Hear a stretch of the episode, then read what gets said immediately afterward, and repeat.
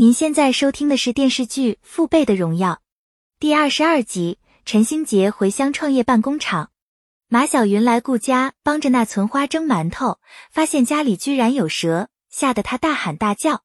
也正因如此，顾长山夫妇在屋里屋外撒药，恰巧看见梁子爹路过，得知他要去城里跟儿子享清福，言语之中带着自豪感。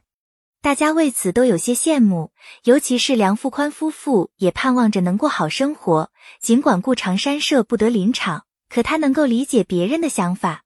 当天晚上，顾长山在屋外整理柴火，寻思着是否要搬走，又担心搬进城里找不到工作，家里生计成为问题。陈兴杰安慰他不必担心，工作的事情交给自己来解决。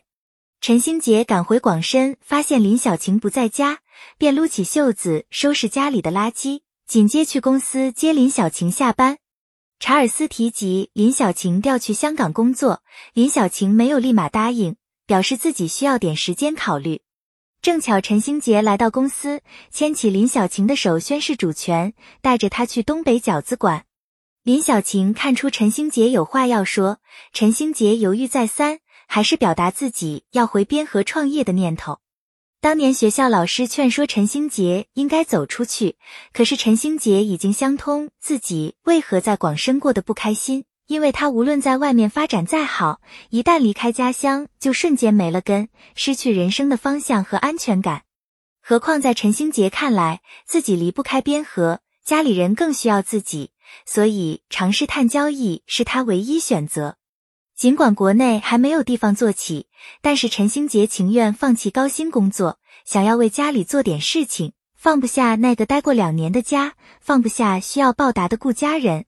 这一夜，林小晴和陈星杰相对无言。经过他慎重考虑后，亲自去机场送陈星杰，表示愿意陪他再试一试，继续留在广深给他当后勤。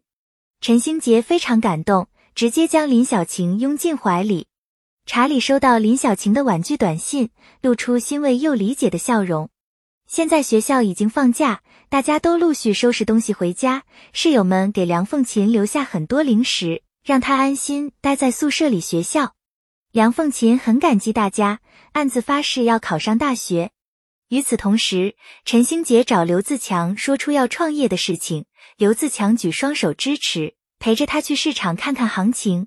挨家挨户跑了一圈，发现山货依旧是抢手货，只是被超市故意涨价才会挤兑到市场上贩卖。陈兴杰带着刘自强到处谈生意，结果被对方吃回扣，协商着尽量减少点回扣，要是对方不同意就换一家合作。陈兴杰和刘自强订了饭店，好酒好菜地招待着。采购公司的人故意挑矛盾。陈兴杰看出有问题，及时止损想到一行，毕竟他家里有企业，或许能给自己投资。随后，陈兴杰和刘自强带着一行回三道沟参观林场。顾长山专门穿上中山装，那存花准备丰富的酒菜，就连刘自强都穿着西装，气氛非常热闹。马小云和长山等人都来送酒送鸡，令一行感受到东北人的热情。尽管三道沟农产品丰富，但是一行担心边河路途遥远，做网站送出去会不够时间。其实陈星杰都把这些方面都全方面考虑到位，只要一行解决融资的事情，接下来就能迎刃而解。一行打包票会给他办好。陈星杰主动来找林恒，透露自己要创业的计划，山货需要加工，自然也就需要厂房。林恒答应会帮忙想办法。因为林恒也觉得创业很不错，既能解决工人们的待业问题，还能把山货卖到全世界各地。林场工人们都知道陈兴杰要创业，纷纷找顾家打听情况，要么是拜托提供工作岗位，要么是卖自家存的山货。本系列音频由喜马拉雅小法师奇米整理制作，感谢您的收听。音频在多音字、英语以及专业术语方面可能会有不准确。如您发现错误，欢迎指正。